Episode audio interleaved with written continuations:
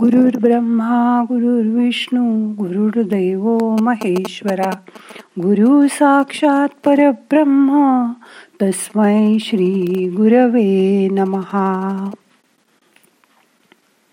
आत्ताच्या या कठीण दिवसात खूप जण काही थोडंसं झालं तरी मनाने खूप घाबरत होते.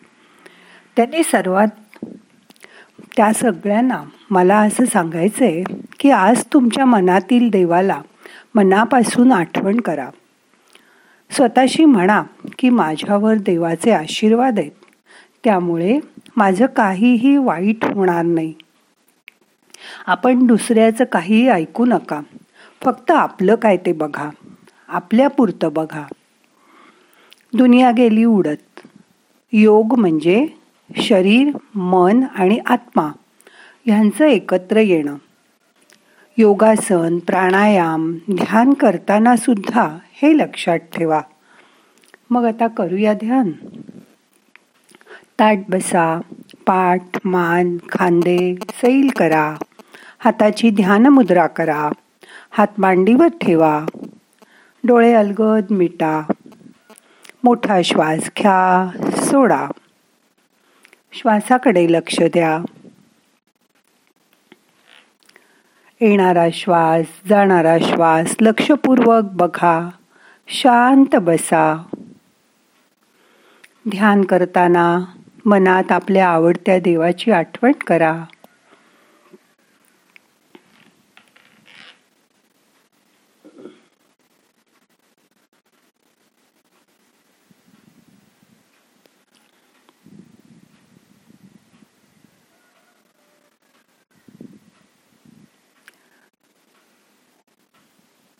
जेवढ्या वेळ तुमच्या मनात हा विचार राहील तोपर्यंत तुम्ही वर्तमानात राहाल. तुमच्याजवळ जे आहे त्याबद्दल त्या ईश्वराचे आभार माना. मी केलेलं कर्मच माझं भाग्य बनेल हे लक्षात ठेवा. आपलं आयुष्य सध्या सपक झालंय. काहीच करायला येत नाही असं वाटायला लागलंय ना तुम्हाला? आयुष्यात नवीन नवीन प्रश्न हवेत. तेव्हाच आपलं आयुष्य जिवंत वाटतं. सध्या आयुष्य कसं डल झाल्यासारखं वाटतंय थांबल्यासारखं वाटतंय. तेव्हा यावेळी तुम्हाला आवडणाऱ्या गोष्टी करा आणि तुमचा जीवन प्रवाह वाहता ठेवा. घरात कोणाची तरी कुठल्या तरी कामाची जबाबदारी घ्या आणि ते पार पाडा. त्यामुळे तुमची ऊर्जा वाढेल. जसं आता गणपती आले आहेत त्याची तयारी कोणाचा तरी वाढदिवस त्याची तयारी इत्यादी कामं जबाबदारी घेऊन करा. प्रत्येक चांगल्या गोष्टीबद्दल देवाचे आभार माना. म्हणजे जसं कोणी बरं झालेलं ऐकलं कोणाची करोना टेस्ट निगेटिव्ह आली म्हणून सुद्धा आनंद माना. कुठला ना कुठला तरी रोज व्यायाम करा. सूर्यनमस्कार घाला योगासनं करा वॉर्मिंग अप करा. खेळ कुठलाही बॅडमिंटन टेबल टेनिस तो खेळा. एक्सरसाइजमुळे आपलं शरीर आणि मन आनंदी राहतं. रोज काहीतरी नवीन शिका. यूट्यूबवर बघा. त्यातनं नवीन नवीन पदार्थ करा वस्तू करा. कलाकुसर रांगोळी भरतकाम काही ना काही त्यात बघून करायला शिका. मोठा श्वास घ्या सोडून द्या. लोकांच्या म्हणण्याकडे लक्ष देऊ नका. तुम्ही काही केलं तरी तीस टक्के लोक तुम्हाला चांगलं म्हणतील. तीस टक्के लोक वाईट म्हणतील आणि उरलेली तीस टक्के लोक काहीच म्हणणार नाहीत. लोकांचं म्हणणं काय मनावर घ्यायचं आहे फक्त स्वतःकडे बघा. कोणाला सल्लाही द्यायला जाऊ नका. सध्या व्हॉट्सअप गुरु जोरात आहेत. त्याच्याकडे सुद्धा लक्ष देऊ नका फार. माइंड युअर ओन बिझनेस छोट्या छोट्या गोष्टींनी खुश व्हा. रात्री ब्रह्मकमळ उलताना पाहिलं की त्याचा आनंद घ्या. सकाळी मस्त मस्त गरम गवती चहा मिळाला की त्याचाही आनंद घ्या. मोठा पाऊस आला. बघा पावसाचं गाणं म्हणा गाणं ऐका. त्या पावसाचा सुद्धा आनंद एन्जॉय करा. काही लोक किंवा गोष्टी नेहमी नकारात्मकच बोलत असतात. त्यांना बायपास करून टाका. त्यांना अवॉइड करा. मागे वळून बघू नका. तो भूतकाळ होता. तो गेला आता. तो आता आपण बदलू शकत नाही. आज काय चाललंय? इकडे लक्ष द्या. हे सगळे नियम जर पाळलेत तर मला खात्री आहे तुमचं आयुष्य शांत आणि सुखी जाईल. कारण तुम्ही खोटं वागून जगाला फसवाल पण स्वतःला फसवू शकणार नाही. म्हणून स्वतः यापुढे स्वतःशी प्रामाणिक राहा. जे तुम्हाला आवडेल तेच करा. त्यामुळे तुमचं मन खुश राहील. स्वतःला खुश ठेवायची जबाबदारी कोणाची? तुमचीच ना? का माझी? दुसरा माणूस तुम्हाला फार काळ नाही खुश करू शकत. पण जे तुमच्या अंतर्मनाला पटेल तसंच यापुढे करा. त्यामुळे तुमचं मन खुश राहील. तुम्ही सुखी समाधानी राहाल. एक छोटीशी गोष्ट सांगते. ती ऐका. एका गावात एक व्यापाराकडे एकोणीस उंट होते. त्याचा म्हातारपणाने मृत्यू झाला. मग त्याचं मृत्यूपत्र वाचलं गेलं. त्यात त्यांनी लिहिलं होतं की माझे एकोणीस उंट आहेत त्यातील अर्धे माझ्या मुलाला द्या. त्या एकोणीस उंटातील एक चतुर्थांश माझ्या मुलीला द्या. आणि एकोणीस उंटांचा पाचवा भाग माझ्या नोकराला द्या. त्यांनी पण माझी खूप सेवा केली आहे. हे वाचून पंचायत बसली होती. ते आणि सगळे गाववाले चिंतेत पडले की आता या एकोणीस उंटांचे अर्धे कसे करायचे? मग एका उंटाला कापावं लागेल आणि मग एक उंट मरेल मग राहतील अठरा. त्याचे एक चतुर्थांश म्हणजे परत मुलीला साडेचार उंट द्यायचे. कसं करणार? सगळेजण काळजीत पडले.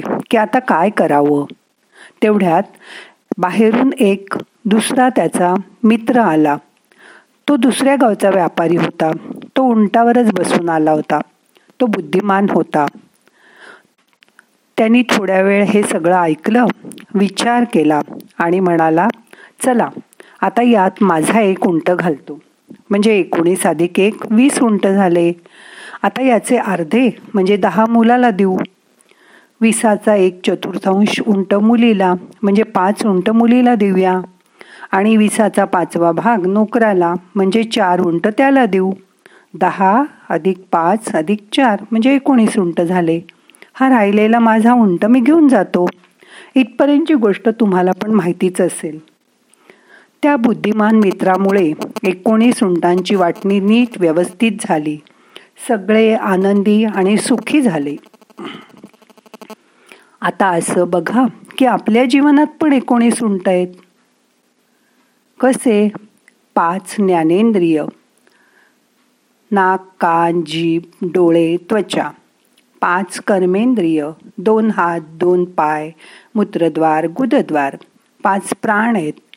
प्राण अपान समान व्यान आणि उदान आणि आपल्या चित्ताच्या चार वृत्ती आहेत. मन बुद्धी चित्त व अहंकार.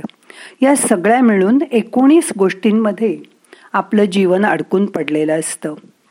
पण जेव्हा आपल्याला एक बुद्धिमान मित्र उंट रूपाने भेटतो तेव्हा जीवन आपलं सुखी आनंदी आणि समाधानी होतं. मग जीवनात शांती आणि सुख मिळतं. म्हणून मित्राचा आधारसुद्धा खूप उपयोगाचा आहे. तेव्हा आपल्या आयुष्यात चांगल्या बुद्धिमान मित्राला नक्की जपून ठेवा. कारण त्याच्यामुळे तुमचं जीवन आनंदी सुखी आणि समाधानी होणार आहे. त्याचा आधार तुमच्या आयुष्याला खूप महत्त्वाचा आहे. हे विसरू नका. आता मन शांत झालंय. मोठा श्वास घ्या. सोडून द्या. मन श्वासाकडे आणा. येणारा श्वास जाणारा श्वास लक्षपूर्वक बघा. येणारा श्वास आपल्याला ऊर्जा घेऊन येतोय. जाणारा श्वास आपले सगळे ताण तणाव बाहेर घेऊन जातोय. त्याची जाणीव करून घ्या. मन शांत करा. आता दोन मिनटं शांत बसायचा प्रयत्न करा. आत्ता जे तुम्ही सगळं ऐकलं त्याचं चिंतन करा. मनन करा. मनातल्या मनात ते परत आठवून बघा.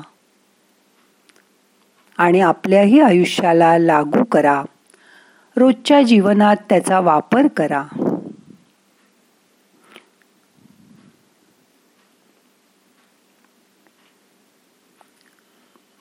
मोठा श्वास घ्या. सावकाश सोडा.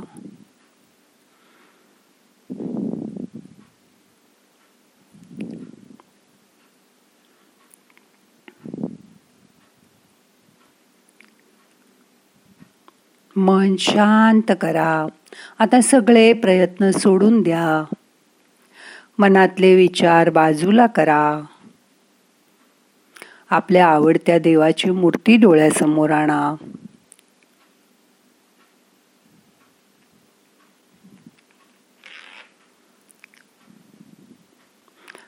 त्याचं ध्यान करा.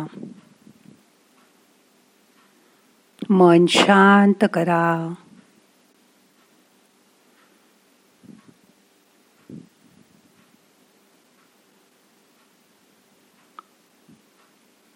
मोठा श्वास घ्या. सोडा. आता थोड्या वेळ कसलाही विचार करू नका. मनाला शांत होऊ दे रिलॅक्स होऊ दे.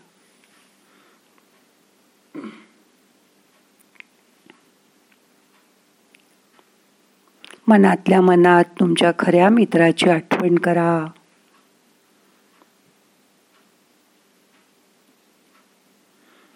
तो तुमच्या जीवनाचा आधार आहे हे विसरू नका.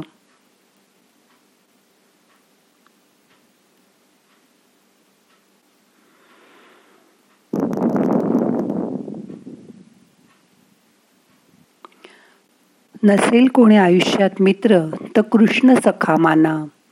कृष्ण हा सगळ्यांचा मित्र आहे. त्याला तुमचं दुःख सांगून टाका. मन रिकाम करा. तो सतत चोवीस तास तुमच्या बरोबर आहे. त्याची जाणीव करून घ्या.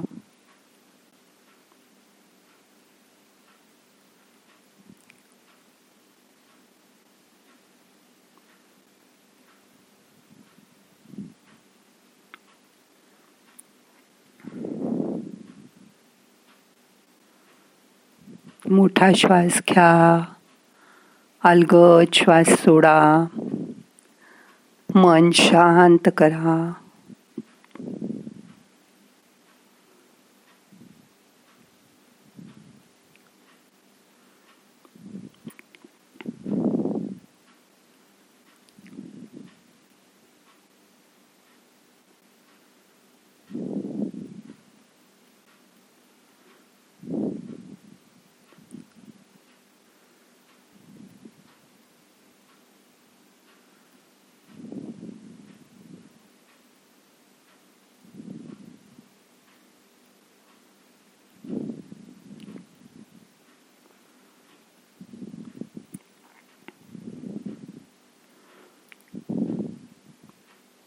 आता आपल्याला आजचं ध्यान संपवायचं आहे. प्रार्थना म्हणूया. नाहम करता हरि करता हरि करता हि केवलम. ओम शांती शांती शांती.